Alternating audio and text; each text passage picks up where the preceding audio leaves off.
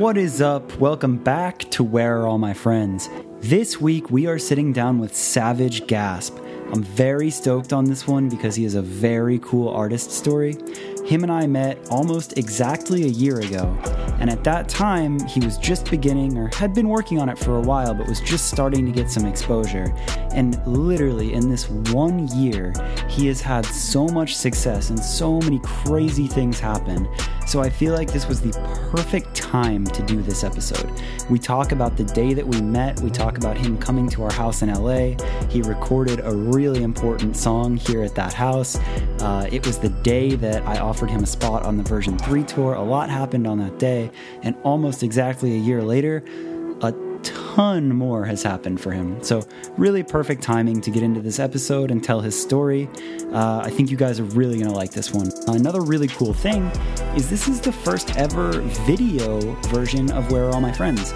So, if you want to watch instead of listen, the video is up on YouTube. There's a Where Are All My Friends account. Search this episode, you'll find it. I hope you guys like that. That was fun to try. I want to really start doing more of that. So, let me know what you think of that. On a similar note, if you're watching or listening, if you like this episode, please share it on social media. Tell a friend that you think might like this about it. Really, that's been the best way for this to grow. Your sharing it, your feedback, all of that helps me so, so much. If you want to go super above and beyond and leave a review on iTunes, that's always awesome. But just overall, sharing it helps me so much, and I really do appreciate it. I am Andrew underscore FTW, and Gasper is at Savage Gasp altogether. Enjoy the episode. Welcome back to LA, first and foremost. Thank you. Welcome to Where Are All My Friends? Dude, I feel like I've been here this whole time. Honestly. No, dude, I'm so stoked for this one. Like, cause I mean, we were talking about the podcast. I guess on the second tour, I had just barely started doing the podcast. Mhm. And I didn't want to do a ton of it, uh, a ton of episodes early because I wanted to like get the rhythm right and all that. So I'm kind of stoked that it it's you back in LA now. I feel like this is a much better time. than Exactly. before. And so much happened with all of your music stuff that I feel like it's just better all around. Yeah.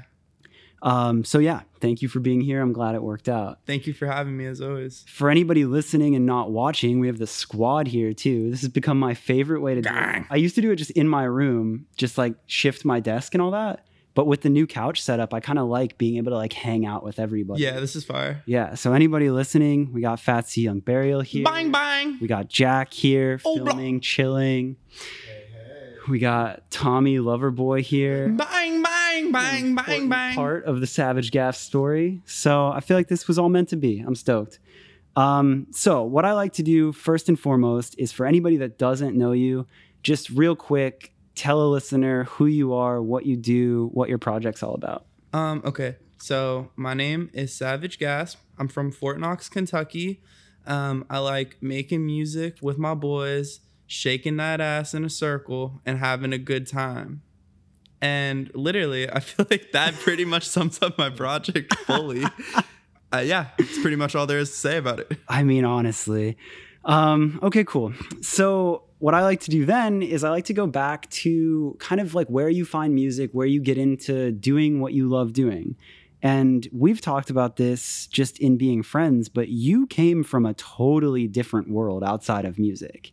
So take me back to young Gasper, what life is before music, what you're up to, where you live. Paint that picture. Okay, so let me set the scene for you. Set so, the scene. So we're talking Fort Knox, Kentucky. We're talking trees, Sunrise, sunrise in the distance, maybe some grass, temperature, fresh What are we dew on the grass. We're talking a cool 68 degrees temperature. You know, the dew's on the grass. Wish you know, the birds are chirping. but that's fine. No, no, no. We're, we're not doing all that. Okay. All right. So it's beautiful out. A young Gasp is waking up in the morning for soccer practice. He awakens in his bed and he's like, ah, what am I going to do today? He looks at his agenda. I'm going to go to soccer practice and then I'm going to exist and do nothing for the rest of the day.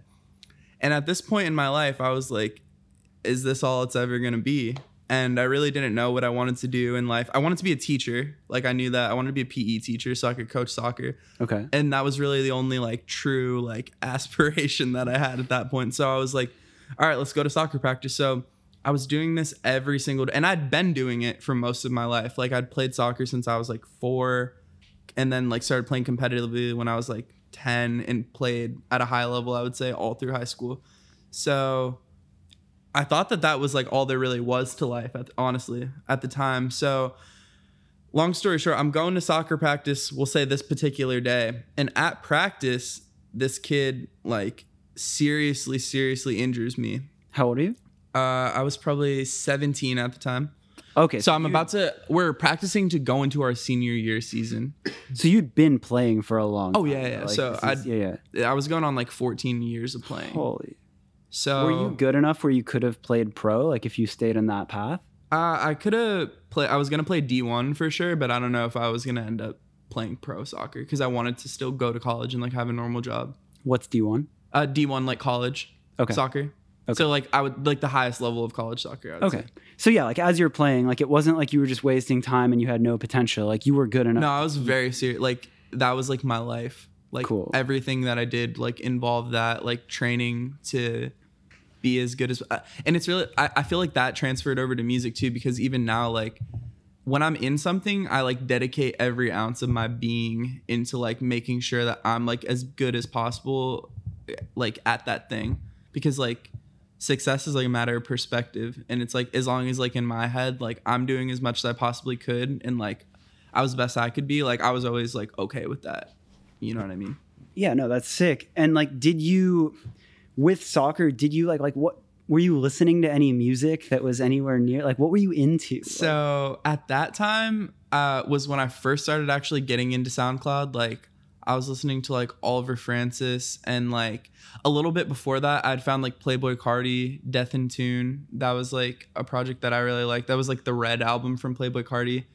Um, Diego Money, like Icy Twat, like Super Fire at the time. Um, I'm trying to think of some other people that I Well- Xavier Wulf, Chris Oh, Travis, shit, like okay. And was that like like did you have a friend showing you that or was that kind of just you like clearly you're not soccer's your life like you're not digging deep on Yeah, music. I um I where had a did you find friend, his one of my best friends in high school, his name was Gabe. He like came from Texas and he knew about Maxo Kream from Texas and um a couple other rappers from there. And then through that he found out about Carti. So I think this might have been after Fetty had already dropped.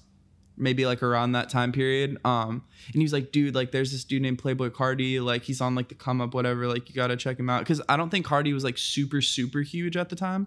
He was established, but he was still like a SoundCloud artist. So he's like, yeah, man, you got to check this out.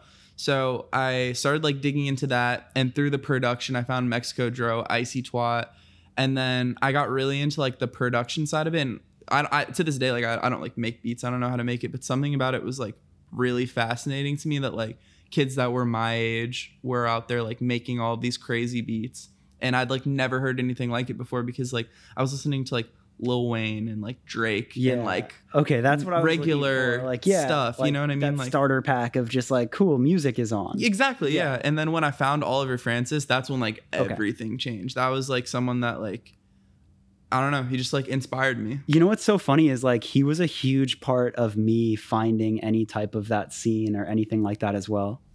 That so you also listened to him like early on, would you say? Yeah, I would say probably 2015, 16, right around I'm, there. I'm thinking that's about like for me 2016-ish. Yep, because I had a buddy that showed me. I think it was the Astari page, but like I was living in San Diego, and he just started showing me all these videos and everything, and I was like, "This is fucking sick," and it felt special. It felt like music where the artists, I don't know, it just felt like real independent music, where it was like something more than just radio music or whatever. Yeah. and Especially it was a scene. And he was producing it too. Yeah, You know what I mean? Like making his own. videos. I don't know. I thought that was so crazy. Like he's just doing this like in his house. Like all of his videos like only had him and his friends. Like something about that was just like you and like just your close homies around you like coming up together and just like having a good time and like having genuine fun in it. I was Yeah. like, dude, like that's who I want to be like. it reminded me of when I got into music back in the day. Um, but like, I mean, I started touring with my friends when I was, it was 2008. So like a lot had happened. That was like Warped Tour world, Warped Tour scene, whatever. And that all kind of felt like it got washed. So seeing that to me, I was like, oh shit, there's still a scene. There's still people doing independent, cool shit that matters. And Oliver Francis was one of the first that I saw that was like re inspiring on that for me. But anyway, so you start finding this when you're still playing soccer, Yeah. 17 years old at practice, and you get hurt. Yeah, so in practice, just like the kid was just like taking it too seriously, and he, I jumped up in the air to like head a ball or something, and he knocked me like sideways, like I flipped, but when I came down, I hit my head on the ground first. I thought, and but the way that he flipped me, it like hit the side of my ankle, so like my ankle like completely like caved in on. So you itself. did like a whole like and a complete like 180 spin in the air. Like my ankle like caved in on itself on the side and i smacked my head on the ground.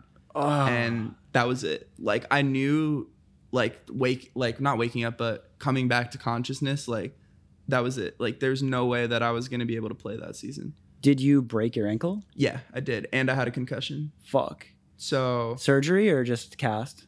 um just a cast at the time and then boot Okay. yeah did you have But- that have metal. My shit's all metal. oh okay okay Yeah, yeah. Yeah, so but dude, like my ankle was like this size for like nine months. Oh my god. Not like I like it was terrible. Dude, see, I feel like I got lucky with the metal because be, like because it was so broken, they were just like, okay, cool, surgery, instantly fixed the break, instantly put metal. So the healing process is like from the second day, it's just back to straight healing. Whereas if you're waiting and casting it, you have so much recovery. See, and I don't know why they don't do that for everybody. I mean, I don't know, it's expensive and I I still it's still so weird to me to think that there's metal in my leg forever now. Yeah, But you're I like don't know. Iron Man, Yeah, but cuter. I know. But okay, so you uh you knew 17. oh yeah, no, I, I knew. I was I like, mean, that's a lot of time off your feet. yeah, and like the kid felt bad about it, but he knew too. He was like, I think I just fucked this kid up. Oh, And shit. the school knew because I was like their best player that it was toast for that season. Fuck. Because I was the top scorer for our school for the season before oh fuck, by a long shot. Fuck. So everyone was kind of just like, "What the fuck just happened?" Like the one kid that was like decent, is like, Especially at toast. practice too. Yeah, and it was like it was only a matter of like him taking it a little bit less seriously, and not like so blindly like rushing into that that it, it could it would have been fine. Yeah, fuck. Okay, so that was your life. Soccer is your life. You get hurt. What's going through your head? What do you do? Like, are you bedridden? You're just chilling on crutches? Like, what? Are, Yeah. What happens next? So I was like chilling on crutches. I was doing the Andrew thing for a while, and um, in this time, I was like, life is over. I was like, I don't like anything else. Like I never learned how to do anything else. I'm not good at anything else. So I was like, what the fuck am I supposed to do now? So my friend, my best friend Darius, like had this like little blue Yeti mic, Yeah. and he was like, you should try to like make like YouTube videos or like something, just like pass the time by. He's like, you can borrow the mic if you want. So I borrowed the mic and I'm just like trying to figure out what I like wanted to do with it. And one of my other best friends had Audacity on his mom's computer. Yeah. And he was like, Hey man, like if you want, like I have Audacity. I heard like you're the only one that has a mic. So like if you want to like come over to my house, we can make like a mixtape or something like tomorrow after school. And I was like, Let's do it, bro. Like I don't got anything else to do. Shouts to Audacity. I feel like without Audacity existing, nobody takes that first step. Dude, I know. Like Right? it was literally he just happened to have it on his mom's computer. It's always like the one person where they like learn to like do one thing. Yeah, and he was like, "Hey man, I heard you had a mic." And like for some reason no one else had any. Word on the street. And I was like, "Yeah, yeah." What was the city that you lived in again? I forgot. Fort Knox, Kentucky. Fort Knox, Kentucky. Like, heard this is the only kid in Fort Knox with a blue mic. well, bro, my high school was like 297 people. Oh fuck, you might have been the only. so I kid with a was literally the only person that had a mic there. Holy shit. Okay, so you guys get together, Darius. Uh, so Darius gave me the mic, and then my best Oh. friend, my other best friend in our, we had like a, a really close friend group of like four kids. So the other kid in the group, Alec, had the Audacity on his computer, and he was like, "Hey man, bring it over after school tomorrow." And I was like, "I got you." So my mom drives me over there, Incredible. and J- Still- Jill, still on crutches and shit. yep, Jill drops me off, and she's like, "All right, have fun." And I was like. What the fuck am I about to do right now? Like, Yeah. am I really about to be a rap music? I don't. I didn't even know what I was doing. I was like, "Is this what rappers Am I do?" Really about to be a rapper? So, yeah. So then we like sit down at his house, and he's like, "Hey, man, you ever made a rap song before?" And I was like, "Honestly, no." And like, I don't know what what you mean by that. And he was like, all right. So he like puts on this like Kendrick Lamar type beat that he found on YouTube, and he's like, I'm a spiritual lyrical miracle, individual miracle miracle, and I was like, yo, this guy crazy. and he's like, all right, man, it's your turn to spit a verse. And I was so like confused, but I started like giving it some thought. I was like, you know, like I could just try. If it's cringy, we don't have to put it anywhere. Like no one's gonna know except me and Alec. So like I like laid down this verse and like I played it back for him. Like, and this is like unmixed. And instantly you already like knew who was better Oh, out of the two of us. Like from that, he was like, "Why? Why is this like not bad?" And I was like, "I don't know. I just wrote that right now. Like I didn't think it was good." And then like instantly in my head, I was like, after seeing his reaction to it, I was like, "Hmm, interesting." So a little bit of time goes on after we make that, and he was like. You know, we should just make an EP, bro. That'd be really hard if we like dropped like a duo EP for and like the whole school would know about it, man. Like that should be crazy. And I was like, yeah, that's really epic. We're gonna do that. So we went back to his house. At this point, I think I might have been off crutches. Um, a little bit of time had passed. So like, this is a little. This is um, I'm trying to think of when in 2017 this might have been. Maybe like early, ish 2017. That's not that long ago. Yo, no, no. That's fucking crazy. Yeah, so this is like early on. Um and we make these four songs and then like I'm I'm I'm just telling him I'm like, "Yo, I have this other song that like I was just working on at my house. Could I like just record it and like you could tell me what you think of it?" So I recorded it and he was like, "Bro, honestly, like this is too good to like record on like a snowball mic." He's like, "You should like go to like a recording studio and like just see what happens." So I was like, "Oh, shit. Okay." So, and that was Lil Shuda. Uh, It's a song that's still out on my SoundCloud to today that has like really? 100K for some reason. but yeah, so I go to the studio with Darius and our other friend, and I was just so confused because I this is like a month into making music, and I was like, all right, now I guess I'm about to try to record in a studio now. What's the studio like? Was it legit? He was really really cool, and it was like a nice studio. It for, at the time, like I, I worked at a coffee shop at the time, and I'd saved up for like that whole month to go because it was like sixty dollars an hour, and I was like, bro, this is fucking expensive. Yeah.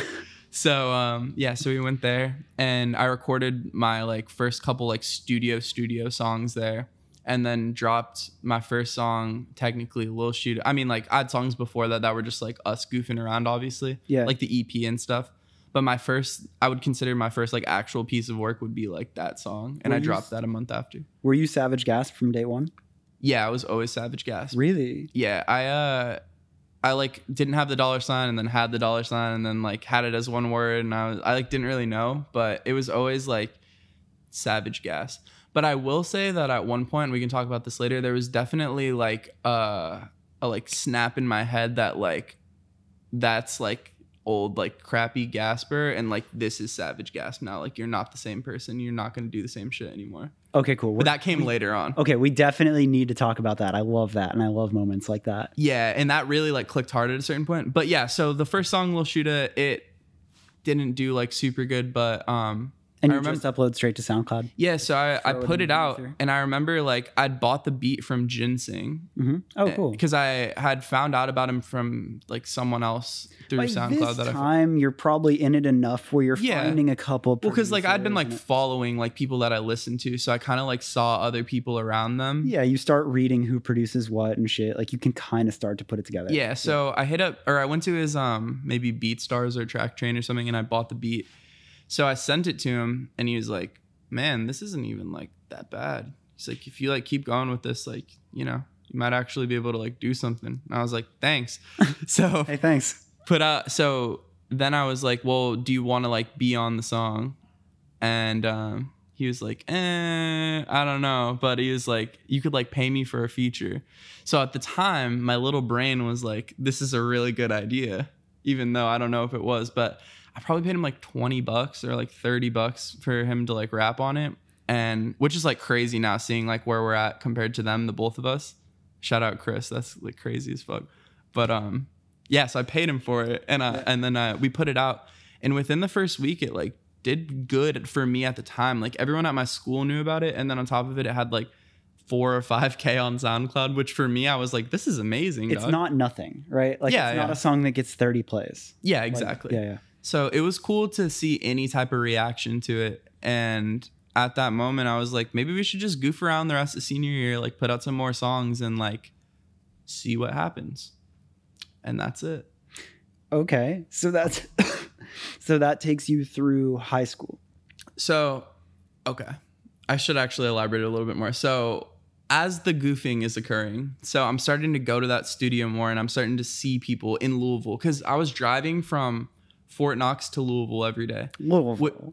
I like you say it properly. which Louisville. is which is like an hour away from Fort Knox. So I was going every day and like at the studio and through people that I saw recording, I was starting to like meet people. Yeah. So I saw these dudes in Louisville that were like doing their thing and I was like going to their shows like as a fan and I was like, bro, I can't like just do nothing forever. Like how about if we're not doing anything already, like we start like trying to get in with these people and like make friends and start to like establish myself a little bit more in that community.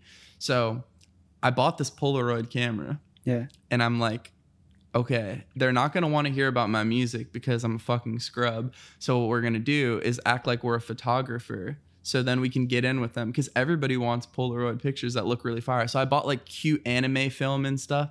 And I was like, this is how I'm gonna get in with them. Cause no one's gonna say no to getting their picture taken and it looks fire. That's smart. Yeah, that was like my first like That's your first move. little hustle. So yeah, so I started doing it, and um, this is like March, April of high school. So it's like starting to come to the end of the year, and I was like going to Louisville every single day, every single day, and I was meeting like more and more and more people. And then there was this one dude in Louisville named Jack Harlow, who's like one of my favorite artists to this day, like my homie to this day, and he's like crazy. Like he's signed to I think Atlantic now. Oh shit. Super fire. Yeah, like he's super, super talented. He was the only kid I hadn't met. So I pulled the gas. Let's so, go. I don't know. Should we even explain No, the no, no, no, story itself? Will explain pulling a gas. Yeah, yeah. The story, ex- just the story explain will invent will explain pulling a gas because it's literally like not doing anything. you're you're just chilling with your bros, It's- and then other bros come, and then you have a bro down together. it's circumstance blessing you. It's the circumstance gods being like. Blah, I think it's more like making sure you're, you're working really hard so you're in the right place at the right time. Okay, yeah. Just keep explaining it. Yeah. but it's it is. I would yeah, I would say it gas. definitely has to do with hard work too. Yeah, So- yeah, you're right. I don't want to dis- I don't want to discredit that. I think that it's almost just become a meme of itself because now you can be like, "Oh, cool, this crazy thing's happening." Oh, of course Gasper is involved. Like, of, like right? Like it's and it's not just luck luck because you are good at it and I'm sure the story will explain that. But it's almost become comical how good at that you've become now. So, So. yeah, so I'm going to this party with these girls, right, in Louisville, and I'm like telling this girl on the way, "Yo, I haven't met Jack Harlow. Like, I'm such a big fan of this kid. He's so fire, but like, I can't get in contact with him and try to DM him and like whatever." So she's like, "Oh, don't worry. Like, you'll meet him one day or whatever." So we're rolling up to this party, right, and I knock on the door, and who do you think answers the door? I think that It's Jack I Harlow. Jack Harlow. So he comes out and he's wearing a, a Kenny Chesney shirt, and I'm wearing a Brad Paisley shirt. Stop. I swear to God. and he's like, "Bro, that's a fire shirt," and I was like, "You got a fire shirt." See, but What's up?" that that little Gasperism, right? Like, if you weren't in touch with like fashion in that moment, you probably would have been wearing that shirt. But still, like moments like that and things like that happening. Yeah, and he um so then we just like talked and he ended up being like just a great dude. Like he was super like genuine, nice. And even though at the time like he was like in a much like higher place, I guess, than I was, he was like very open to like just like talking about whatever. So I didn't really tell him about music until we were leaving. I was like I didn't even try to plug myself. I just said, "Hey man, I'm a really big fan of your music, whatever." And he was like, "Oh, do you make music too?" And I was like, "Yeah, like I have this like one or two songs out if if you feel like listening to it." And he was like, "Yeah, man, just DM it to me, whatever. Like, I'll get to it. I'm sure it's cool." So, of course, I like get in the car and instantly DM him, and I'm like, "Yeah, like he's so cool. Like, I didn't know he was gonna be such a nice guy." Yeah. And I didn't really expect anything to come out of it. So then, like four days goes by, and he DM'd me back, Yeah. and he's like, "Bro, this shit is fire." He's like, th- "Like this is really crazy. Like I didn't even know that you were doing it like this. Like I expected it to be bad. and I was like, yeah, man, like I just be doing my best. And then um, we ended up talking like a lot more and like hanging out a couple times. And he really like gave me some of the first like really really good advice that I've like ever got. Just like helping me with little things here and there, and just kind of like guiding me as a person that was a lot more experienced than me. And he was the one that was like, dude, you got to get out of here. Like you can't stay here and work at the coffee shop forever. Like you got to go to New York or LA.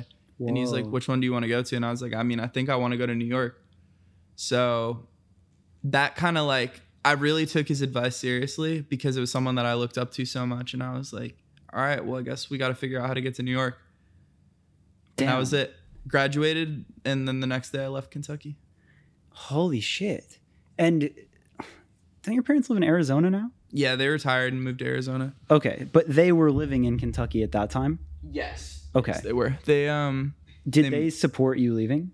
nah. Really? Because they're mad chill now. Oh, Jill and Gas, amazing people, very Yeah. supportive.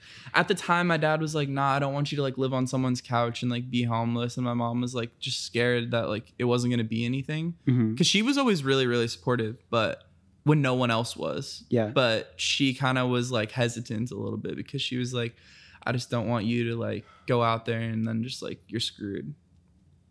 Makes sense. So- And because another part of it, so you're 18, you just graduate, right? Yeah, I think I'd like just turned eighteen. And you obviously end up going. Where did you go? So first, I moved to Maine. Okay. Yeah. So in Maine, that there was just like that was the only place where I knew someone. I was gonna say, why Maine of all places? So it was the only place where I knew anybody, and I like looked it up in advance, and I was like, it's only six hours from New York. I'll save up and buy a car. So, Okay, so I sure. saved up and I bought this old shitty BMW, and what kind? uh, it was like a 1996 like drop top three series. Incredible. It was like the white one. Do you remember that? A 96. Was it an E36 or an E E46?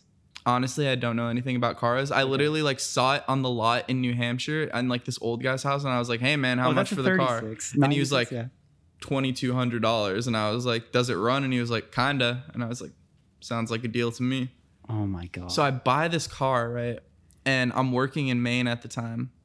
And like I had Friday, Saturday, Sunday off. So every Thursday night, I was driving six hours after I got off work at like three or four and going to New York, finding whoever I could possibly stay with. And like I would literally like look on like social media, like what's going on this weekend, like who's here, what do I need to do to like make sure that like we like accomplish some work or record a song or something this weekend. So you were actually pretty fucking serious about it the whole time. Like it was never not a joke, but like it was never a hobby. Like this whole time, ever since you had that spark, you were in. it's like it's hard for me to like do something half-assed Yeah. that's like never been me so like when i like find something that i'm like passionate about even if i don't realize that i'm like going hard at it or i'm like trying like subconsciously i'm like pushing myself to do those things anyways That's sick. Yeah, because and you were saying that kind of from soccer, right? Like you just have oh yeah it was just the same thing like i'd like wake up in the morning and like go to the field with my little brother every day in the summertime like instead of like going to like play or like do whatever Yeah. it was always like, dude, we gotta like go practice. So Yeah. then like this year I could like be even better than last year. Yeah. And I didn't really like real I thought I was just playing soccer, but Right. I think I really wanted to like be something in that. Yeah, like there's just something there. Like it's when you explain it, it's so natural. But as I'm thinking about it, thinking about that life, like after the first or second trip of doing that, I'd be like, fuck this. I'm chilling in Maine. Or, you know, you could have that attitude. Yeah. Well, I was just like, I don't know. Yeah. Something like this is around that time where that thing clicked in my head. So Okay. what happened is like this is September 2017 now. Yeah. So still like fairly early on. Yeah. Um, it- which is crazy because really I feel like it's 2019, so really everything happened last year and this year. Years. Yeah. But um, so I'd say it's still pretty early on. So I'm like making those like my style was like not what I wanted it to be. That was like my big thing. Like I was like doing this like weird auto tune thing, and for me it didn't work. Like I felt like I was trying to be someone that I wasn't, and like I was like looking up to all these people and trying to like emulate them, but like that's not how you make good music. So I was like, okay, something needs to change. So I'm going to the studio in Long Island with one of my friends, and I'm thinking about this beat that I have and that I sang over, like doing the auto tune singing, and I was like, I just don't think this is gonna work. And he was like, Why don't you just try to rap it? And I was like, I've never really like seriously made a rap song before, like where I'm rapping without auto tune. He's like, just try, and if it works, it works, and if it doesn't, it doesn't. So I got in there and like I just like started like rapping the song and it like literally came so naturally. It was like I wasn't trying to force it anymore. I wasn't trying to like be something else. Like it was literally it felt like that's what I should have been doing the whole time. It was that moment. And that was my song The Devil Wears Balenciaga, which is still out. And that was my first song that like did well on SoundCloud. so not only did it feel right to you, then it connected. It felt right to everybody else, I think. Cause Fuck. finally it was that thing that was like, this is probably what you should do right now. Fuck. Yeah. And that was the start of like your kind of style or influence or like, you know, just like what you actually sound. that was at least the first step because I think that that was like a little bit different. Because like stylistically, I like to change it up a lot, but I think there's like still like you know it's gas, yeah, it no matter what. like you. Like there's just something about the way that you deliver everything. Because uh, at that time, I was like the the songs were like a little more like rap heavy, and then like I went through a phase after that where I was making like feeling Gucci, Steven Universe, like Moshi Moshi, and Flaming Hot Cheetos, which are Yeah. the two fa- more poppin' songs that came out of that era, and those were really like cute and like I don't know, it's like that bubbly like Yeah. I like, don't know how to really explain it. It feels like your goofy self translated onto a track. it's like, Exactly. there's this confidence, there's a flow, but it's also like, yeah, it's Gasper and he's just goofing around, doesn't give a fuck. And that was like I didn't really know at the time what I was doing because at that so this is around the time that like I was about to discover everyone that I know to this day. But at this Okay, point,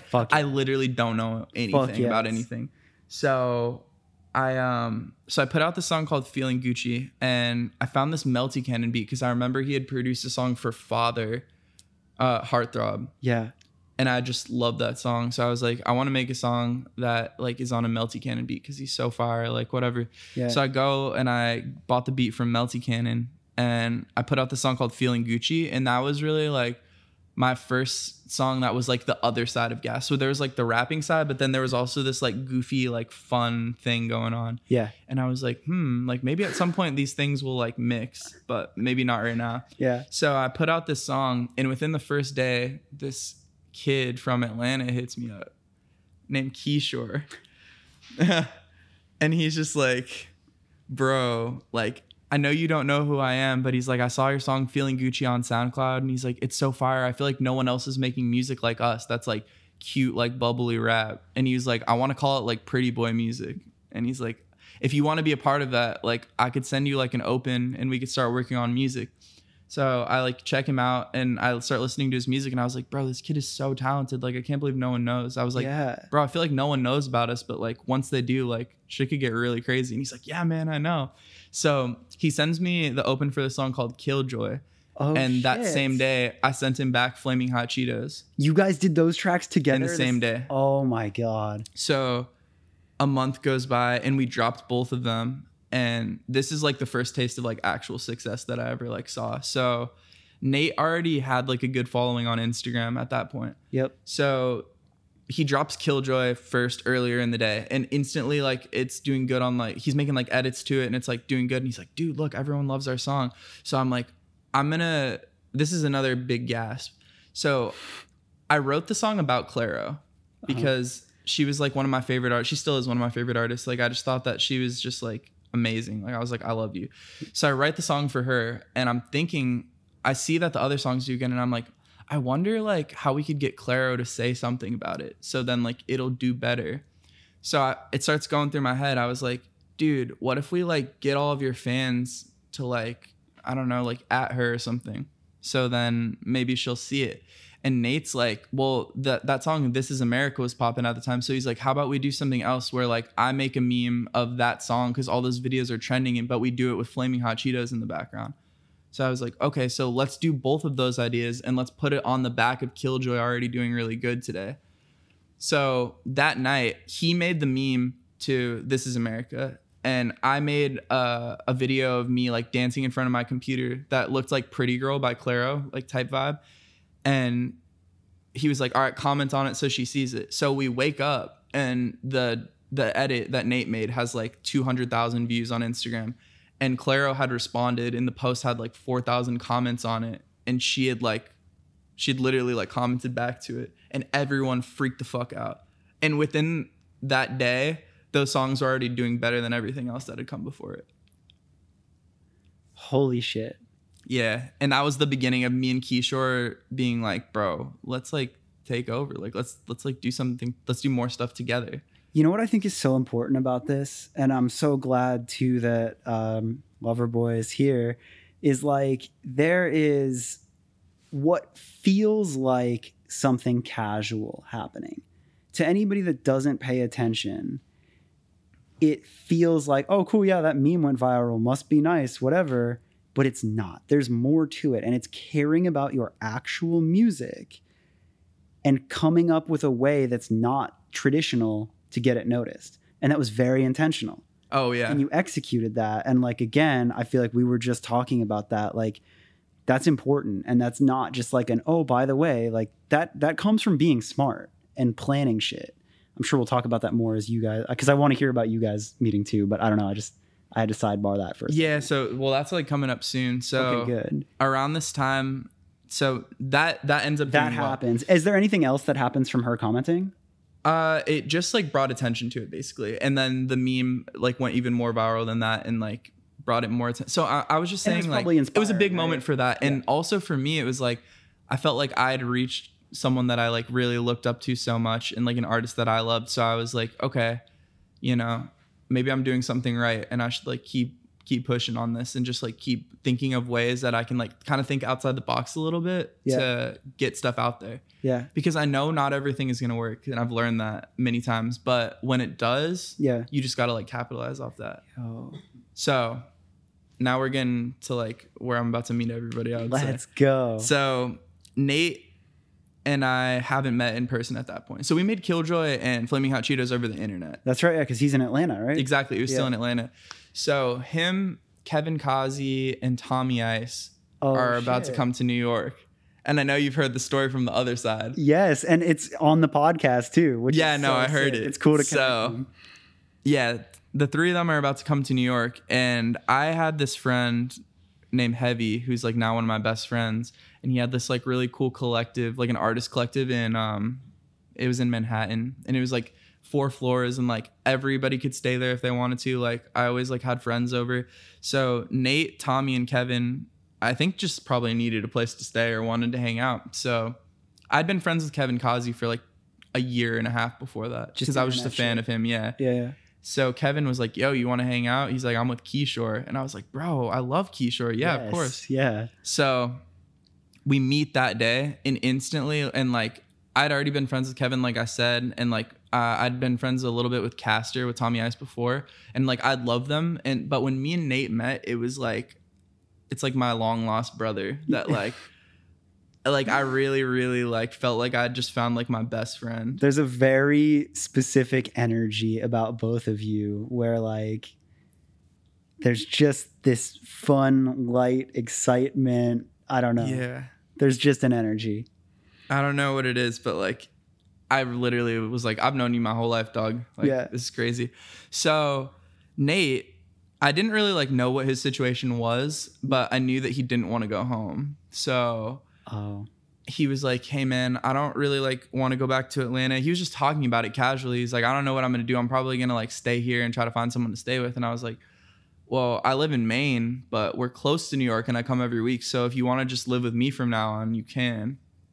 And he was like, Really? Just like casually? And I was like, Yeah, I have a show in Kentucky in a couple days, but you have to come with me. If you and if you want to come with me, you can come home and like we'll live together from now on. And he was like, All right, man, sounds good. So I was we said bye to Tommy and Kevin and we packed it up, went to Kentucky the next day together, barely knowing each other.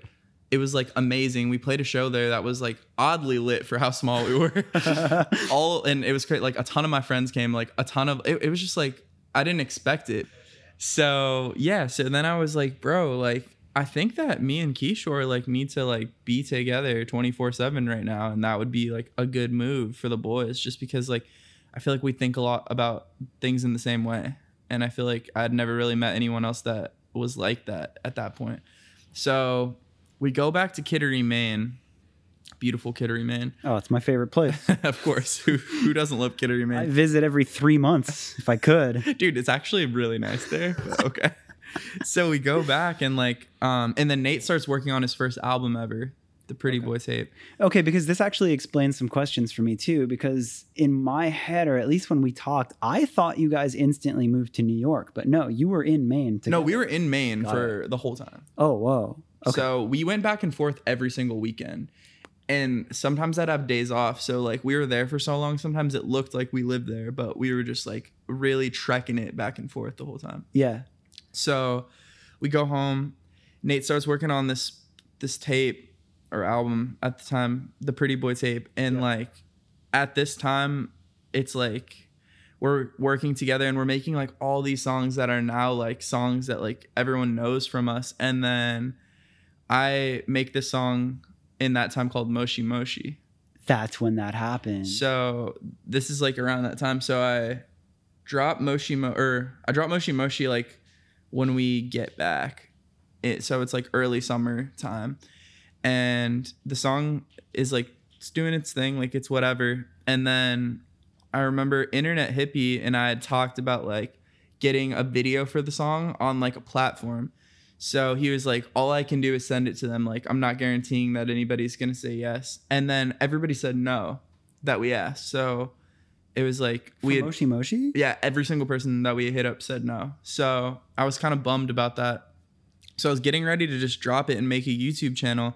And then one day, randomly, we were recording at our friend's house, and um, Elevator, the channel, DM'd me on Twitter and was like, Yo, I changed my mind about Moshi Moshi. Like, let's run it, like, right now. And I was like, When do you want to drop it? And he was like, In like 20 minutes. So I was like, Oh my God, okay. So I sent him everything that they need for the video. And Moshi Moshi premiered that day on Elevator. And that was really the first big thing besides Flaming Hot Cheetos that started to like shift the tide towards like Yeah. being a more serious artist, like actually. I felt that because for me, I saw that from afar. Like before you and I really knew each other, I saw that happen and I was like, oh, fuck, that's cool. And that was that video was shot by Patrick CC, who I Was also it? just met at that time. Yeah, Patrick shot that and edited it. So, okay, so that time, that was a really magical time. Like you and Keyshore getting out like to that side, making that shit, all the songs you made, the videos you shot, like that was special. That was almost the most important time besides right now. I would say that and right now are the two most important points in my entire life Yeah. to what I, I knew I like wanted to do as like a career. Yeah. because like as this stuff is starting to happen in my head like it had already clicked before but now i'm like all you can do now is go hard or it's not going to work And So, you felt that then. You felt that. with i that knew because once i got like a taste of it from flaming hot cheetos and moshi moshi being the first two songs that really did well Yeah. like surpassed my expectations by a lot i was like i like this feeling and i'm gonna obviously like make whatever i want but also i need to start thinking now about what i'm making and i need to start like thinking about like how i'm gonna like grow and take this a little bit more seriously as an artist now because it's not just me like goofing around anymore completely It's really cool to hear that because I feel like you have the very light demeanor of like, oh, cool, this is all super fun and all that. But like, there's that side of you that grew up playing sports and like giving it a hundred that's really been there the whole time.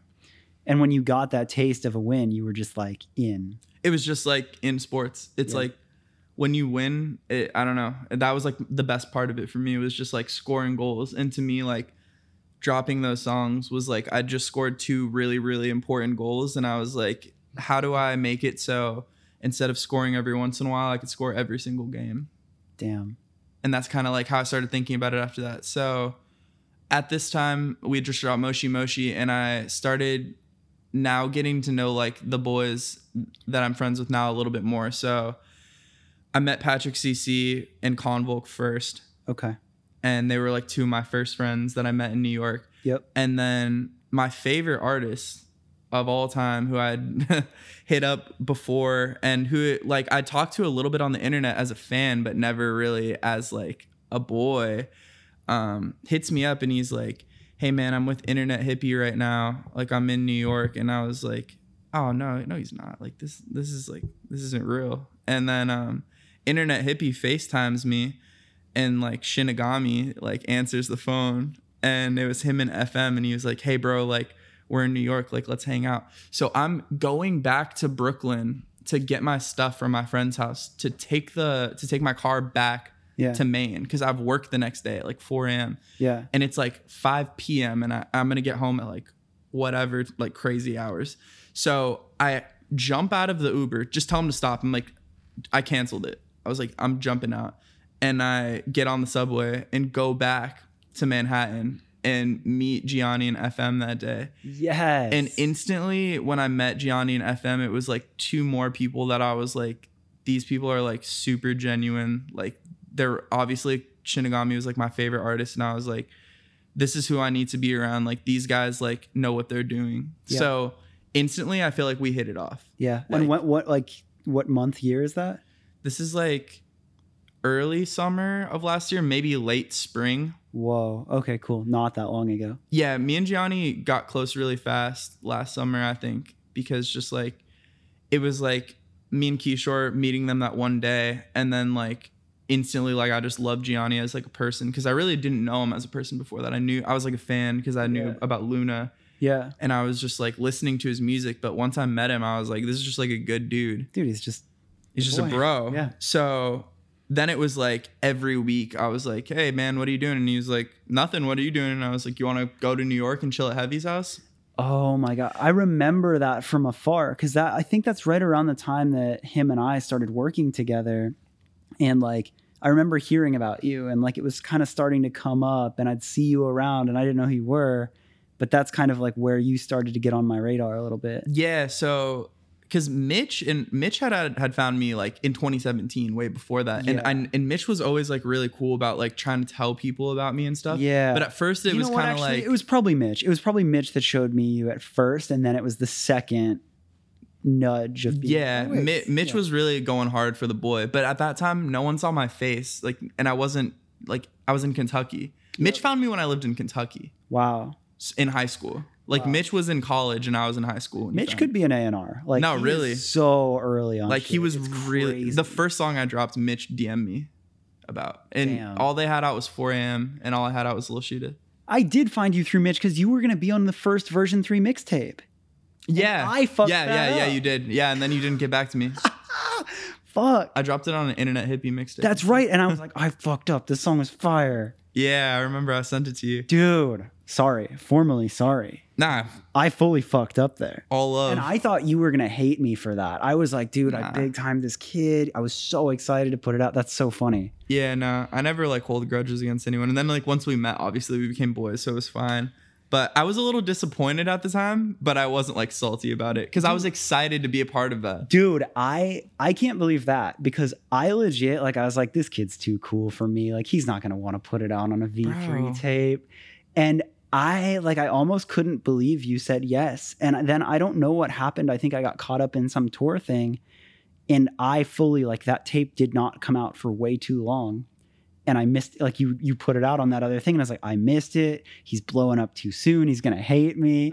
So that's so funny to hear your side of it. I can't believe you were bummed. I'm sorry. Nah, it's all good. That tape was fire either way. There's like because you had Gianni on that, you had Family Pet on that. I'm trying to remember who else was on it. Mark was on it, Morgan was on it. More, yeah, Morgan was a Morgan feature was on Gianni's song on it, Yeah. and that's really when I first found out about him was through that. Fuck. Was through well, because that song also came out on "I Will Never Be a Memory."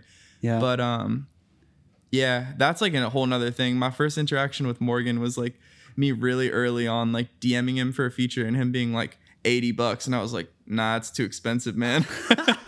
and then we like met later on, and I like brought it up to him, and he's like, wait, that was you, dude, I, I, dude. And literally now he's like a close homie of mine. Like I love Morgan. it's so funny talking about like all of our first interactions because we're all just internet kids, right? Like all of us just find each other, whatever. But those first internet interactions were like maybe you're having a bad day, maybe you're scrolling fast or whatever, and you don't fully realize it, and then you Yeah. become friends later, and you're like, And oh, then I'm you're just so like, sorry. uh. yeah. that was literally me to everybody. I was like, bro. Holy so back to um to Yeah, so all you- that though so this is like a- the most important time at this Let's point go, so me and Gianni start getting really close, and we.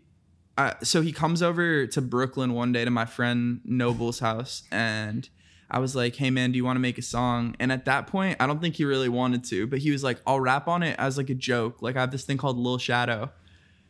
Yeah, and he was like, "Can you play it for me?" And he's like, "Maybe I could rap on it." So I played him like two songs, and he was like, "Nah, like this isn't good." So I was like, "Okay, like we'll we'll just wait." Because at that point, I like enjoyed being around him so much. I didn't even really care if we were ever gonna make music anymore or not. Yeah. He was still my favorite artist, but I really like had like a different level of respect for him. So I was like, okay. But then I play this beat to the song that became King of the Pumpkin Patch, which is my third song that actually ended up doing really well. And he was like, yeah, let me throw a verse on the end of this. So we made it that night and put out this video of the two of us dancing with like keyblades to it. And I remember posting that and him commenting on it, or maybe posting it on his story or something. Um, and after that, everybody was like, "Who is that kid?" Like he he like likes Kingdom Hearts like Shinigami, but he's not. And Yeah. he- like, what does he do? Like, why is he around all of them? So after this time, I I'm like back on my grind, like working on music again, and I make this song called Strawberry Aura. Um, oh shit. and I knew of this kid that I was like a really big fan of, and he I didn't think he really did features like that. So one day he posts, he's like, "Hey, I'm doing features right now, like $150 or something," and I was like, "Hey man, I don't have $150, but like I'd love to like send you the song and you could get on it." And uh, I sent it to him. And he was like, "Yeah, send it." And I sent it, and he was like, "All right, man. Like here, I did the verse. It's back." And that was like my first interaction with Nine Tails ever oh shit. and then um he, we started like playing world of warcraft together and we started like talking on discord every day and he was really like such a genuine like nice ass person like he always like gave me advice because he saw that i was like trying to get to where he was at the time Yeah. and he was really like my first like long distance friend that i had because he lived in canada Mhm. and like I, at the time i lived in maine but we talked like every day. Like we were getting so so so close. And then two weeks later he's like yo i really love that song and like other, my fans love it so like we should do another one. And i was like okay what do you want to do? And he's like i'll get you on one of my songs now. And i was like wow this is awesome. Like i love your music. It's fire. So he sends me the open to new york and he was like bro you gotta hop on this.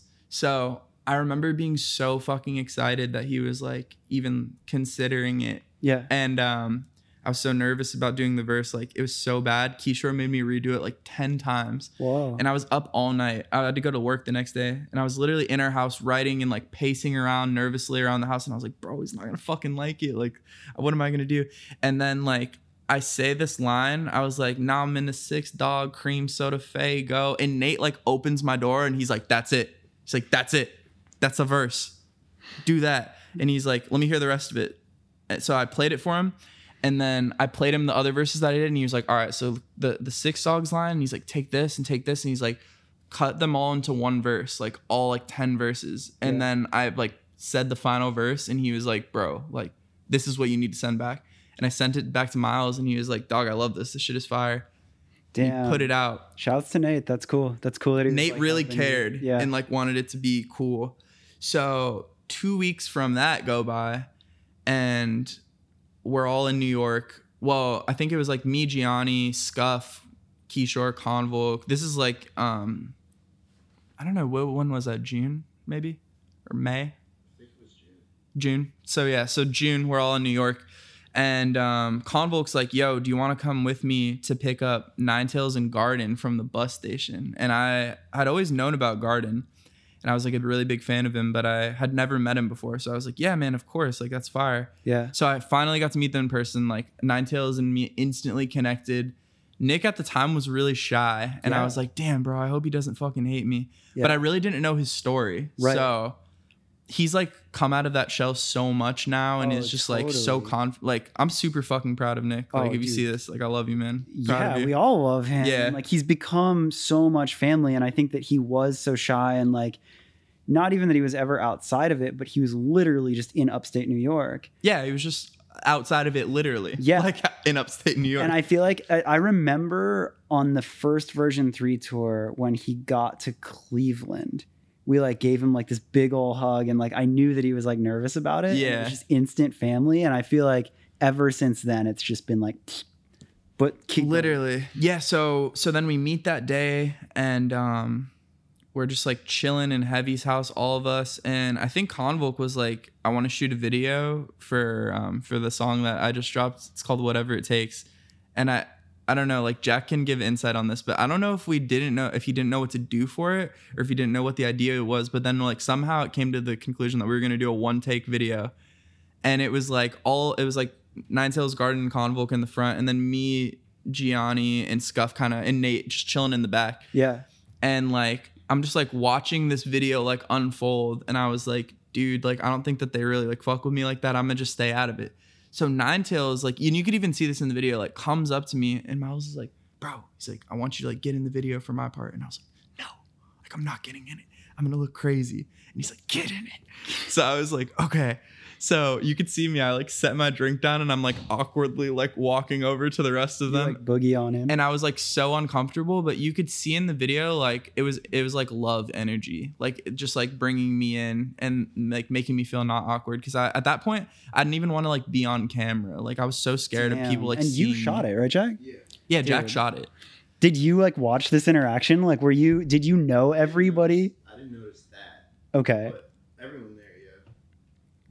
You like well, like so, like you did you know the dynamic of everybody knowing each other, or like did you know that that would be such a special video, or were you like, Oh, dude, at that like, point there was no it? way we knew that, or did you assume?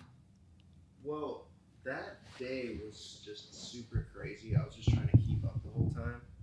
Um, but like, yeah, you could. I mean, you could tell it's not. It's not your average dynamic of like artists hanging out. Like, That's so sick. yeah, it's pretty. Okay, so you were you were chilling that day. Yeah. that happens. So then uh, I'm trying to think if this was the same day or the next day. When did we shoot New York? That day? The next Oh, the next day. day. Yeah, because you guys had to go home. Oh, okay. So we shoot that, and then like I'm awkward as fuck, but it ends up just being like a really good bro moment, and like we all get closer off that. But really, like that was like unknowingly me like establishing myself as like a member of that community because it was like a facial recognition, not like an because from that people were like, "Who the fuck is this kid? Like he's everywhere. Like he's Right. with all these people." So then they w- found my music from like looking up who I was from that, and that really like was the next step. And then I remember the next day we woke up. Everybody had to go home. Like Nick was going back to upstate, and uh, Miles had to go back to Toronto and Miles wanted to shoot a video and I wanted to shoot a video and he was like yo instead of like whatever we were going to do let's just like shoot the video for New York. And Jack was like I have 20 minutes before I have to go. Can we like do it? And uh we like walked out onto like the street corner that we could find like literally anywhere that we could find shot the whole video in like 20 30 minutes ran back to Heavy's house and like put it out two weeks later. and then that like became the New York video, which I think now is just like, it's like history to me because it was like such a different time in my life, but like such a fire time. Yeah, And like, I still watch it all the time because it's just like, it's like a good moment with my boy. Yeah, Yeah. yeah, yeah. And that and the whatever it takes video were just like moments that like, I don't know, I feel like just changed a lot because it really like cemented this community thing. Yeah. And like, it was like a group of friends and not just a bunch of artists who existed on the internet. I think that's so important. And it's like, I remember you coming on, I guess we're fast forwarding a little bit, but not really, but like you coming on first version three tour, it was like, I felt that energy from you where you were like so genuinely hyped to be a part of the group. And you had this very humble, like you were just happy to be there. Like you could tell that it was internet coming to life and your energy, like there was a part of you so humble, so happy to be there, so quiet. But then in the right moments, like you were thriving with the lads, like wiling out on stage. And like you just, we were talking about it. Like it just it didn't feel right without you, right? Because you were only able to do the first three yeah, shows. three. It was like I knew I was supposed to be there. Dude, and it we felt it. Everybody felt it. So that's crazy because that was so you're talking about like summer, like early mm-hmm. summer. This is like early summer. So if you want, we can fast forward to October, which is when which is oh, like this is important October 1st. Yeah. because you this is when you asked LA. me, and this is also like a really important day. Pumpkin Scream. in time. Yeah. Okay, so you meet them. It's pretty fresh. Video happens. Fast forward to October. You come out to LA, Yeah. and I'll tell I'll tell my part of it. Okay. and then you come into yours. okay. All right. So I knew who you were by this time. And I was like, again, I thought you were going to be like too cool for me because you had already, like, you had that video come out on Elevator. I missed putting you on that mixtape. And I was like, this kid's going to think I'm a dick. so I hear you're coming to the house. And I'm like, thank God. Like, I wanted to like talk to you and be like, dude, I'm a huge fan. Like, I'm so stoked, whatever. So you come and it's like this mutual thing of us being like, yo, good to meet you. and like instantly, like the second we say what up, I'm like, oh, there's no bad blood at all. We're good. And you would come like, I mean, I think it was like a crazy trip for you to get here. It felt like a whirlwind, and you were only here for that night, I want to say. Yeah. Literally. So I'm in my room building furniture. We had just moved in and I'm putting together October. Yeah, the Where All My Friends tour was December. So I'm putting the tour together and I'm like, yo, this is crazy. Would you want to do the first couple dates? And instantly you were just like, yeah, let's do it. Like there wasn't any thought. You were just like, yeah, let's go. And I was like, oh, sick. Fuck yeah. so that was done. Then you're like, I'm going to go upstairs and make a beat with Mark. Yeah. I'm building furniture. Who I didn't know at the time. Mark being 93 feet. we didn't know each other. That's crazy. But you knew his music. You had to have known his I was a fan. Okay. Like, okay. So can, can I tell my friend now? you, yeah. okay. Go, go, go. So I was going to hang out with two other homies in Calabasas that day, and I'm driving from Santa Clarita to there, and we're like about to be in LA, and this kid is like, "Yo, I'm sick. I have to cancel on you." So I'm just like, "Bro, what?" So the night or maybe the night or two nights before me and charlie me and had had a show together and mark didn't come to that show but Right. we had talked a little bit about like just meeting each other because i was just a fan of him but he had found out from me about me through either mitch or gianni or something so he was like yeah man like you're welcome to come over to the house anytime so I was like, okay. So I hit him up and I'm like, would it be okay if we still hang out? And he was like, yeah, man, I'm not doing anything. Like, come over. So I was like mad nervous because I, I didn't even know him. And I was like, damn, what if this fool doesn't like me? Like, this is crazy. So I get to the house and instantly, like, me and Mark are like getting along well. But he's like, do you want to like play some beats? And I was like, yeah, for sure. So we're listening to all these beats up in his room. And like, I didn't really like any of them, to be honest. And then he's like, have this beat. It's called Lindsay Lohan. It's really crazy, man. He's like, but no one wants to use it. Like they all think it sucks. So I was like, well, let me just hear it because I like weird stuff. So he plays the beat and like it's the pumpkin scream beat. And in like that second, I was like, yeah, we're gonna do this one. Like this is lit. And he was like, oh, oh, damn, I, I didn't think you would like this. And I was like, yeah, this is insane. So we go and get Tecates. Yep. Very important part of It the is story. important. So we go and get Tecates, and I remember my friend Brandon was here, who's like one of my best friends from high school, and he really he just said something like so casual. He was like, I was like dancing or something with the beers in my hand, and he's like, "Oh, okay, guys, you doing it on your own shit right now," something like that, and I was like, "What did you just say?" And he's like, "Oh, you doing it on your own shit," and I was just like, "I just had to do it on my own shit." And then I like I was like, "Yo, is that fire?" And he's like, "Yeah." He's like, and then I was like, "Okay, I just had to do it." So I'm like writing the song like out in the open, like I'm barely even like writing it down. I'm just like getting it out. And he's like, "All right," like they're all like, "Start writing it down." So I'm like writing it, I'm writing it, and then I was like, I can't think of a hook idea. And someone was just like, I mean, it's October, and I was just like, yeah, well, I'm finna glow October, like just like that. And Mark was like, yeah, yeah, that, that's pretty good. All right, write that down. So I go into the closet and I'm like, fr- I'm like trying to rap it at first, but I like can't get like the voice right for it because the it- like my range that I was using at the time like didn't make sense with the beat. It's a super heavy, dirty kind because I've I'd never made anything like that, never listened to that kind of music. So I was like, what am I gonna do? Because I'm like rapping it. So I was like, okay, let me just like try something. So then I I start like doing like the pumpkin scream now, like the pumpkin scream voice, and everyone's like, yeah. Like Mark's like, let me just turn the gain up and like this is actually like fire. So I record the whole thing and then he plays it back to me, and I was just like, I didn't think anything twice of it. I was like, okay, this is fire. Cool. I'll drop it maybe. So I'm jumping in here for Okay, okay. Because the story gets better. I come up around that time where I hear the beat And like I was at this point pretty accustomed to hearing Mark make beats and things like that. And I love listening to him just mess around.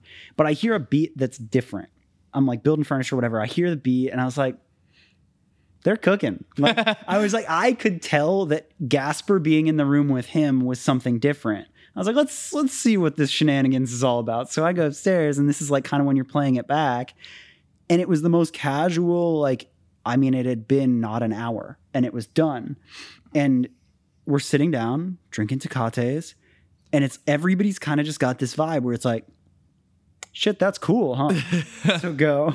So, so I have to leave LA that night. I went to go catch my flight later after we had all hung out. So, go back to LA or to New York the next day because I didn't have work. I think I had like taken the week off maybe or something.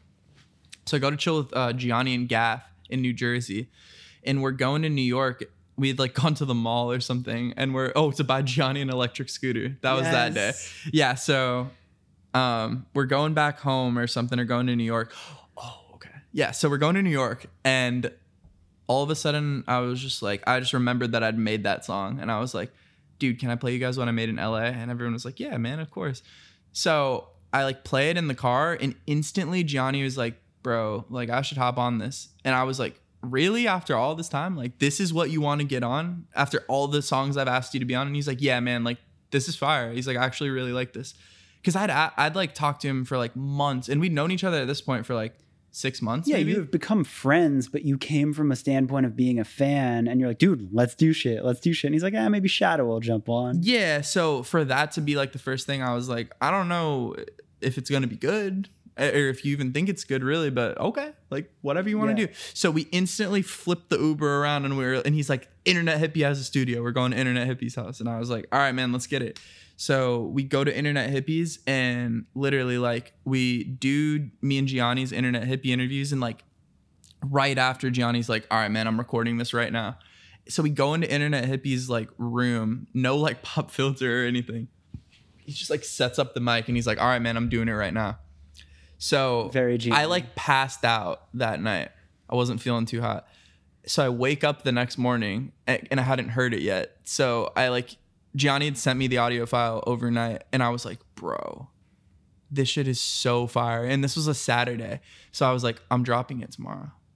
Like I have to. This is like this shit is so fire. Like I feel like it'll be cool. And he's like, Yeah, man. He's like, I think it'll just be like a nice little song for you. So like we drop it. And then I remember you like called me that that morning of the Sunday and you're like, Dog, did you see? Like this shit is like doing fucking good. You wouldn't look. And you wouldn't look at the and to this day, I don't look at that shit because it gives me anxiety.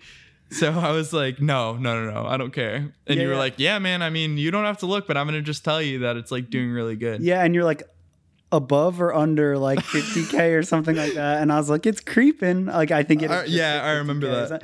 And you're like, no, stop. And I was like, I mean, and I'm like kind of like doing my nerdy math. I'm like, at this rate, it's probably gonna break this at this time, and you're like, stop, dude, stop. Yeah, I remember. I like didn't want to know. So then I like checked it two days later, and I was like, what the fuck? And that was like when I knew I was like, all right, this song is something special because like it really didn't blow up at first, but No. that was my first song that got like 100k in like two weeks or three weeks. It didn't blow up like it did now, and we'll talk. Well, yeah, because blow up to me now is like a different. right? I because at that time that was blowing up. it blew up in its own regard because you were getting it. It did, I would say, ten times better than anything else, which was crazy. easily, yeah. but you weren't like getting the plays that you are currently getting now. So it was this crazy cool sign, but then it also like it's not nearly as big. It didn't blow up the way that it has now. It had a set. It had a resurgence, Yeah. um, which is crazy, and we'll talk about that, I guess, here in a second. Okay. Yeah. But that was nuts. Yeah, no, at the time I was like, this is crazy because like like we say to this day, like we just made it for fun.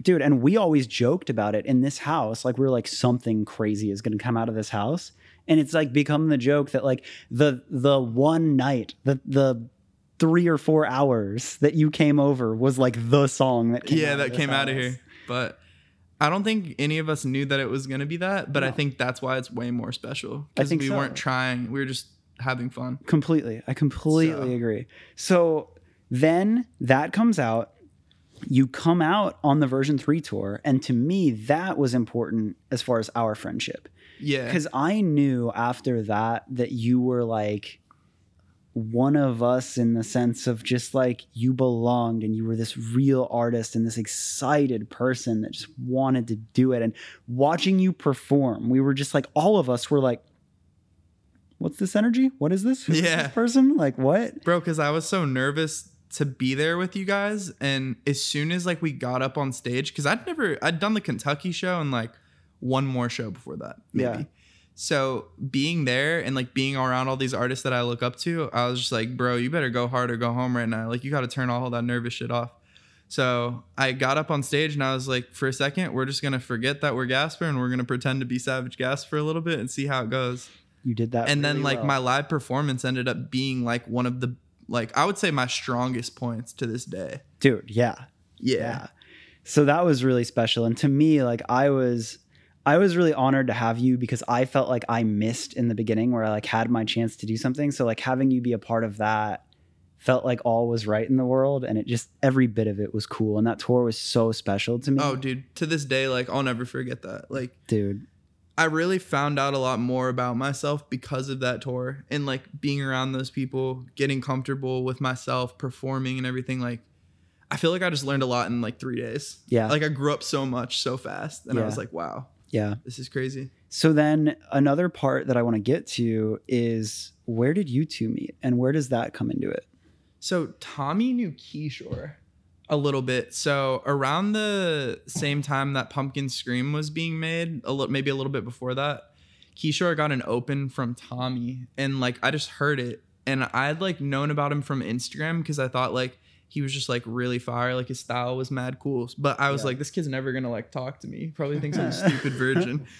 So um I just asked Keyshore, I was like, would it be cool if I like got on the song with you guys? Like he doesn't have to use it, but if he likes it, like can we just use it? you piggybacked on to keyshore's open Yeah, but that but how I did it was like I knew that if it wasn't good, he wasn't gonna do it. So I was I just went like absolutely as hard as possible. I think that's Yeah, still one of my best I think that's still one of my best features where to this literally day. had like the shortest verse ever. Like it was like a, a three second verse. Yeah, no, his verse was like 30 seconds, and I literally rapped just straight bars for like a minute and 30 Back seconds. Yeah, they were snapping. And then me and like I- Kishore went back to I back at the like I end. didn't need to be on. I was just like, okay, it's technically their their song. featuring you So I knew that I needed to do that though for Tommy to like see that I was like actually serious and like I wasn't just some random kid that like lived with Kishore. What were your thoughts on it? Like, did you have, did you know anything about Gasper or like, um, I think I saw him like posted up with like Keyshawn in a couple of posts, but I didn't really know who he was until like Keyshawn mentioned him, and and then like after that, like I checked out his music, I was like, oh shit, like you know, shit kind of stopped. Here. so Tom- you, you were just off the radar? Like he was just like, a, Dude, oh, cool. completely. yeah. But as soon as me and Tommy became friends, he was like one of the most supportive, like cool people that I've like ever met. Like to this day, like Tommy like supports people like no no one else. Like he doesn't care if you're like big or small. Yeah. Like if, And- if he fucks with you, he'll support you. so when did you guys meet in person? Ooh, New York. Th- New York. What was that recently or was that? this was like a couple of months ago. Yeah, well, yeah, we were friends over the internet for a long time before we actually met. Because, Yeah, okay, so you guys had been internet friends. You got the open there. It was enough for you to take him seriously and be like, oh shit, this is cool. Because then, and if I'm messing the timeline up, fix it. okay. But you put out Tunnel of Love, and that was an important part. Yeah, that was like so. That's jumping ahead a little bit, but Okay. that was like so. We got home from the version three tour Yeah. in January, Yeah. right? Or am I right? Or Yeah. December? Yeah, yeah. It Okay. was it was the very end of December. So yeah. Yes, because then I went home for Christmas. Yeah.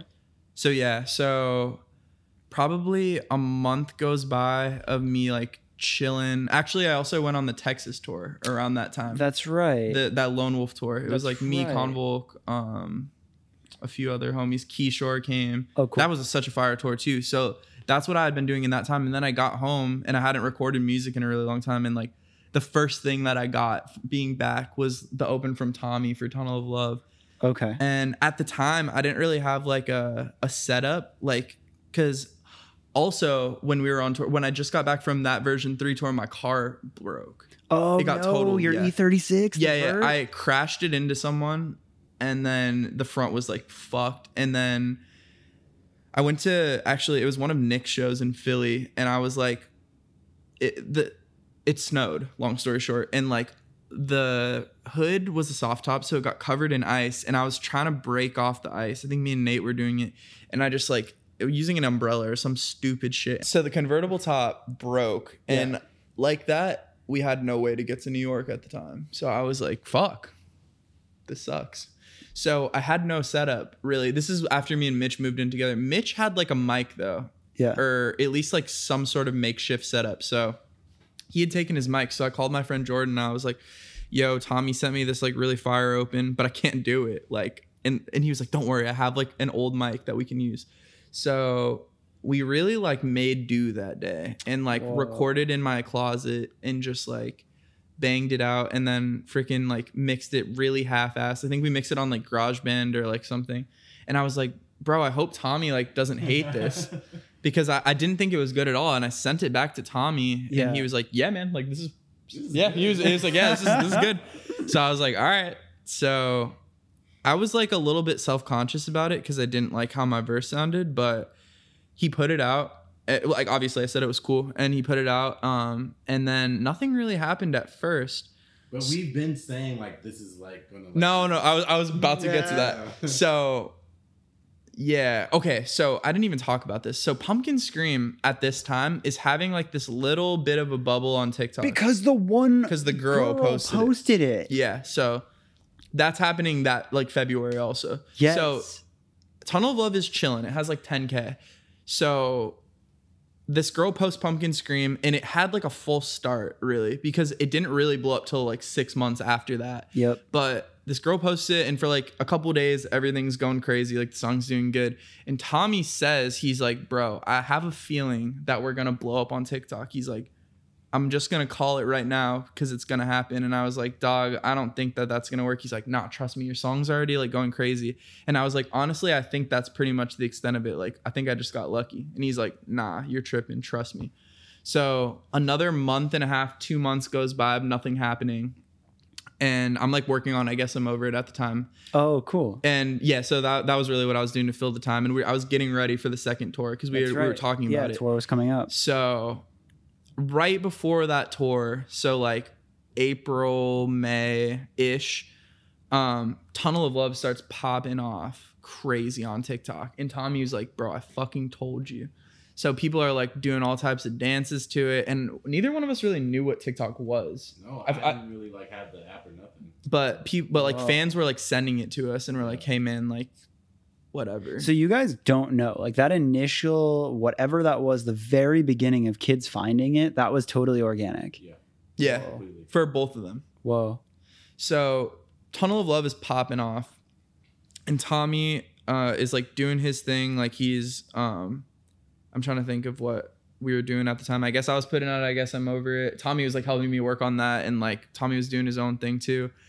And um, Tunnel Love was going crazy though. Like it was going from like getting like 10k a day to like 100k a day. Yeah, I Type shit. remember that moment. Like it was like comical how crazy it was going. It was like check it like, okay. Yeah. So. Like, I'm like getting ready to go on tour with you again as Yep. this happens, and I dropped I guess I'm over it. Yep. And I really think like I don't like give that album enough credit, but I think that that was the final thing that like cemented me as like an actual person in the community that wasn't just some random fan or some friend of someone. yeah. And that was like a really really big moment. And at this time, Tunnel of Love is popping off so huge that it kind of like pushed I guess I'm over it out It more. was perfect timing. So and and it was like I really we didn't know. Like so I guess I'm over it. Happened to pull a gas without even pulling it because I I didn't even do that ton of like it just happened to coincide. Yeah. and I guess I'm over it started popping off a little bit and Tunnel of Love was continuing to go crazy. So I was like this is dope. We're on tour. Life is great. And like halfway through the tour no we're in Arizona actually.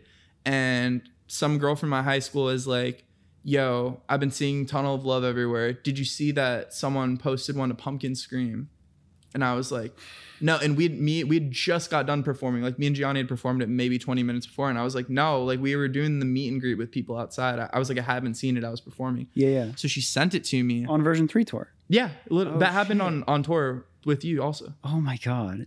So, yeah, which is like crazy coincidence, but it just happened to be what happened. So, we're in Arizona, and I look when we got back to my parents' house, and Yeah. the video that the girl had posted already had like 30,000 likes on TikTok. So, I was like, all right, like, I didn't really know how it worked, but I was like, that's super fire. So, um, one of my friends, Owen, he's like one of my best friends from Boston. Like his girlfriend, um, it was famous on TikTok also, and she like she was one of the first people that posted it too because he was like, "Yo, look, the song is like popping off. Like you should like do it. Like this is my friend Gasp." So then she posted it, and like from that, her friend that was like even bigger than that posted it, and then from that, like all these people. Po- so it took that one little organic push for someone else to see it, for Owen to just see it, like, oh, that's my friend, Gasp. Like, he didn't even tell me at first that he did it. And then he just showed it to her and he was like, you don't have to make a video to it, but if you like it. And she just happened to love the song.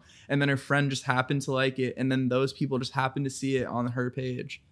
And from there, it was like firestorm, like Dude. 20,000 new videos every day. Dude. And Like wa- all of us. Like nobody expected it. no, no it one was, like, expected that. all of us were just like, whoa, fuck. This is cool. This is real. Like, what? And you'd watch the streams go up on Spotify. Mm-hmm. I think that's the thing that made like labels and industry start paying attention because none of us understood TikTok. We were all just like, oh, that's crazy. That's a lot of people making these videos.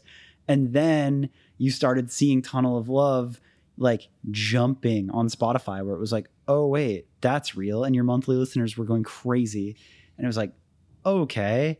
Yeah. And then Pumpkin Scream. And it was like, oh, fuck. Yeah, and then it was really like everyone started paying attention then because like people made videos about it, people made YouTube videos and TikTok videos and compilations and like they went to the video on YouTube and blew it up even more on YouTube and then they found like my other songs and they um they took it and like put those on TikTok too and then like I met people in the community just because like just like us like from our music community they're just genuine cool people like there's some people on TikTok that are weird and there's some people that are amazing just like in anything else Yeah. so the friends that I were making were like such great, genuine people. It was like I found another group that I like connected with, almost like when I first met all the homies that we chill with. It was just like they're from a different place, Yeah. but the energy is the same. Yeah. Yeah. So That's universal. it was just like, and it was going so crazy. I really didn't have time to like notice. Like I was. I was just like, what the fuck? So I'm working a job still. I get home. I got home from that tour and I went back to work. Yeah. And then one day my boss came in and he was like, "Hey man, is this you?" And he like shows me like this video. Um his son made a TikTok to Tunnel of Love. and then like his son had looked up Savage Gasp cuz he followed me on Instagram or something. And it was like my Instagram and he like he was like, "Is this you?" And I was like, "Yeah." And he's hmm. like, "Do you make music or something?" He's like, "What do you do?" He's like, "Why does my son know who you are?" And I was like, dude, it's so hard to explain. So I like went into his office and explained everything about it. And he was just like, so do you, what, are you going to quit? And I was like, nah, I don't think I need to quit. So that night I go home and I'm like thinking about like everything blowing up and I'm like, that's crazy. And it's okay to cry FaceTimes me just like, like on some regular bro shit. And he was like, hey man, you should make a TikTok. He's like, I did it for Viagra and it like helped the song a lot. He's like, I think that if you made one for Pumpkin Scream, like people would really like it. So I was like, okay. So the next day at work, I'm like brainstorming ideas for this TikTok. And I'm like, I'm too awkward. Like none of this shit is gonna work.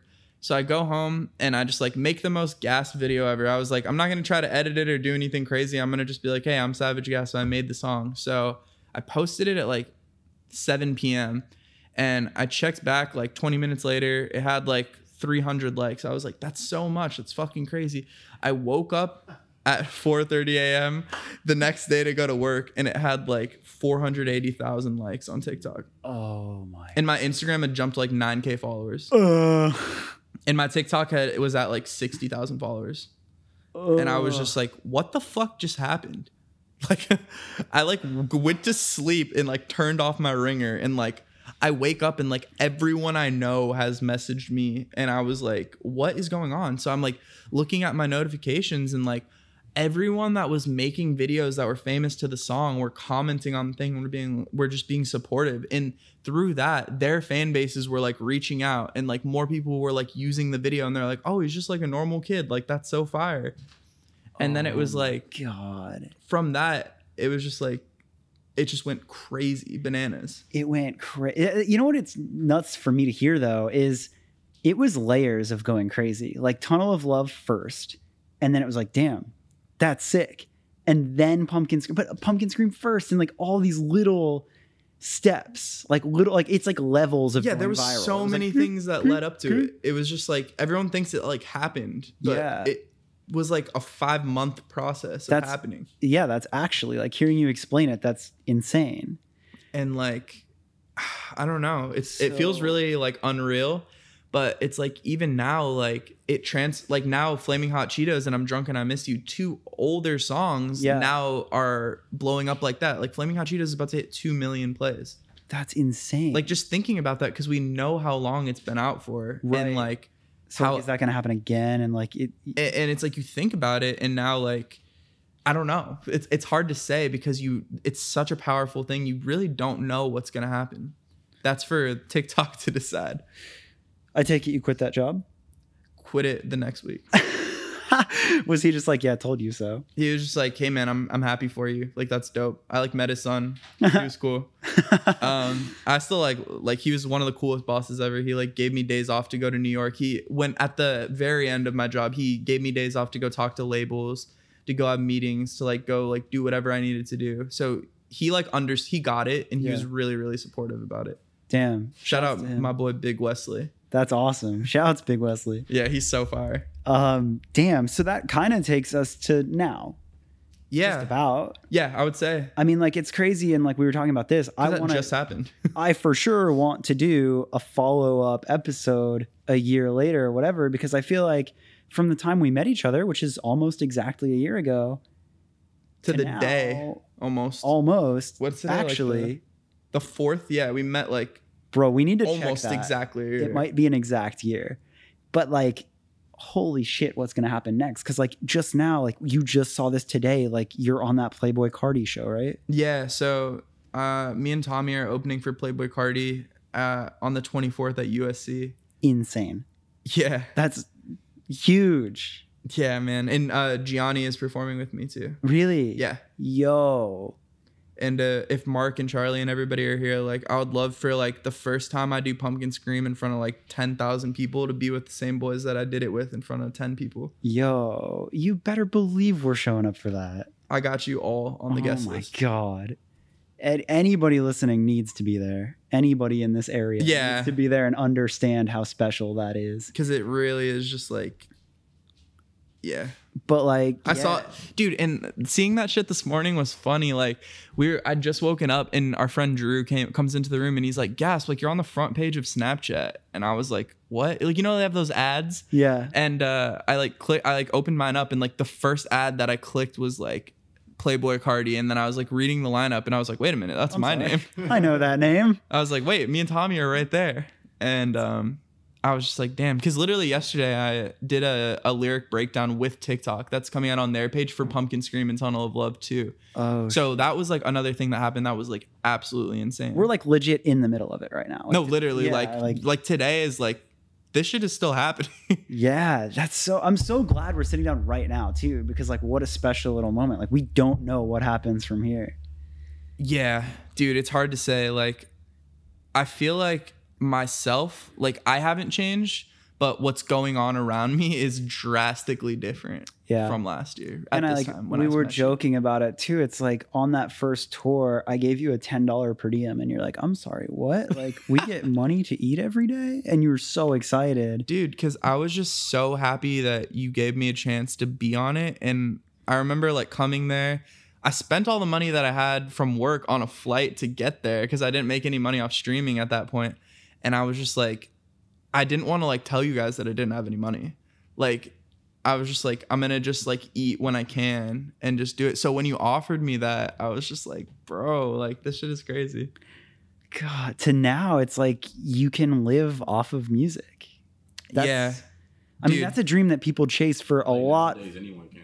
Like, you know, like what you're. See, I- True. and that's like my message always to everybody is like I think if you like work really really hard and like put yourself in the right places and just like I don't know, just be a genuine ass person, you can really like do the shit cuz like we're no better than you. No, I don't I don't think anybody's better than the other just because like you do something you have some status like doesn't matter. I I- love that. I feel like any kid could like do it too. But for me, it's just like I'm still not used to it to be honest, but it's definitely nice to just not have to worry about certain things like that because I was always worried about that. I was always like I don't have enough money. Will I have enough money to eat? Will me and Mitch have enough money to pay the rent? Like whatever. Yeah. So, I'm like just really thankful for that. I love that that's your story. I love that that's your message. And it's really cool to me to be, to have a friend like you that is proof of that and to make it so real by telling this story. Because from afar, you're like, oh, must be nice to just go viral on TikTok. But as we break it down, there was so much that went into oh, it. Oh, yeah. Like, yeah, like there's years of work. a little that. bit of like, okay, cool, this person liked the song and posted it, but what it took to make the song that was like the connections, the people that you met, the risks you took, the amount of shows and turning back on your way to home to New York to make a song, to meet the right people, to jump on a verse with Kishore, to get that opportunity to get on an open with you. Like every bit of that is work. and it all led to now because Right. if it wasn't for that me and tommy wouldn't be sitting in the same room together tunnel of love wouldn't exist if i hadn't gone back that day me and gianni would have never met dude and that like i love that because it could seem like it's all so like oh cool this is fun whoa look at all this that happened but you busted your ass to put yourself in those opportunities. And with no money or no security or proof of concept of that working at all. I was just like dude i feel like this is the only way. You're good you can come and that's it. I don't know. Yeah. It's like crazy that we're even like talking about it but it's insane it's so cool. It's so cool to see that story because you know like there are unfortunately stories where that doesn't work out right? And like people don't like they chase it and it doesn't happen. But it's cool to see you guys be so genuine and it came from a really cool place of hard work. Uh young burial just left the room. You are now listening to young burial. But damn i mean i feel like that says it huh Yeah, dude, I feel like we covered pretty much everything so far. I think that I'm really excited to to talk in a year about this because I wonder if we'll look back like because if I would have told the guest that was here a year ago that this is what it was going to be like now, he would have been like you're a fucking liar.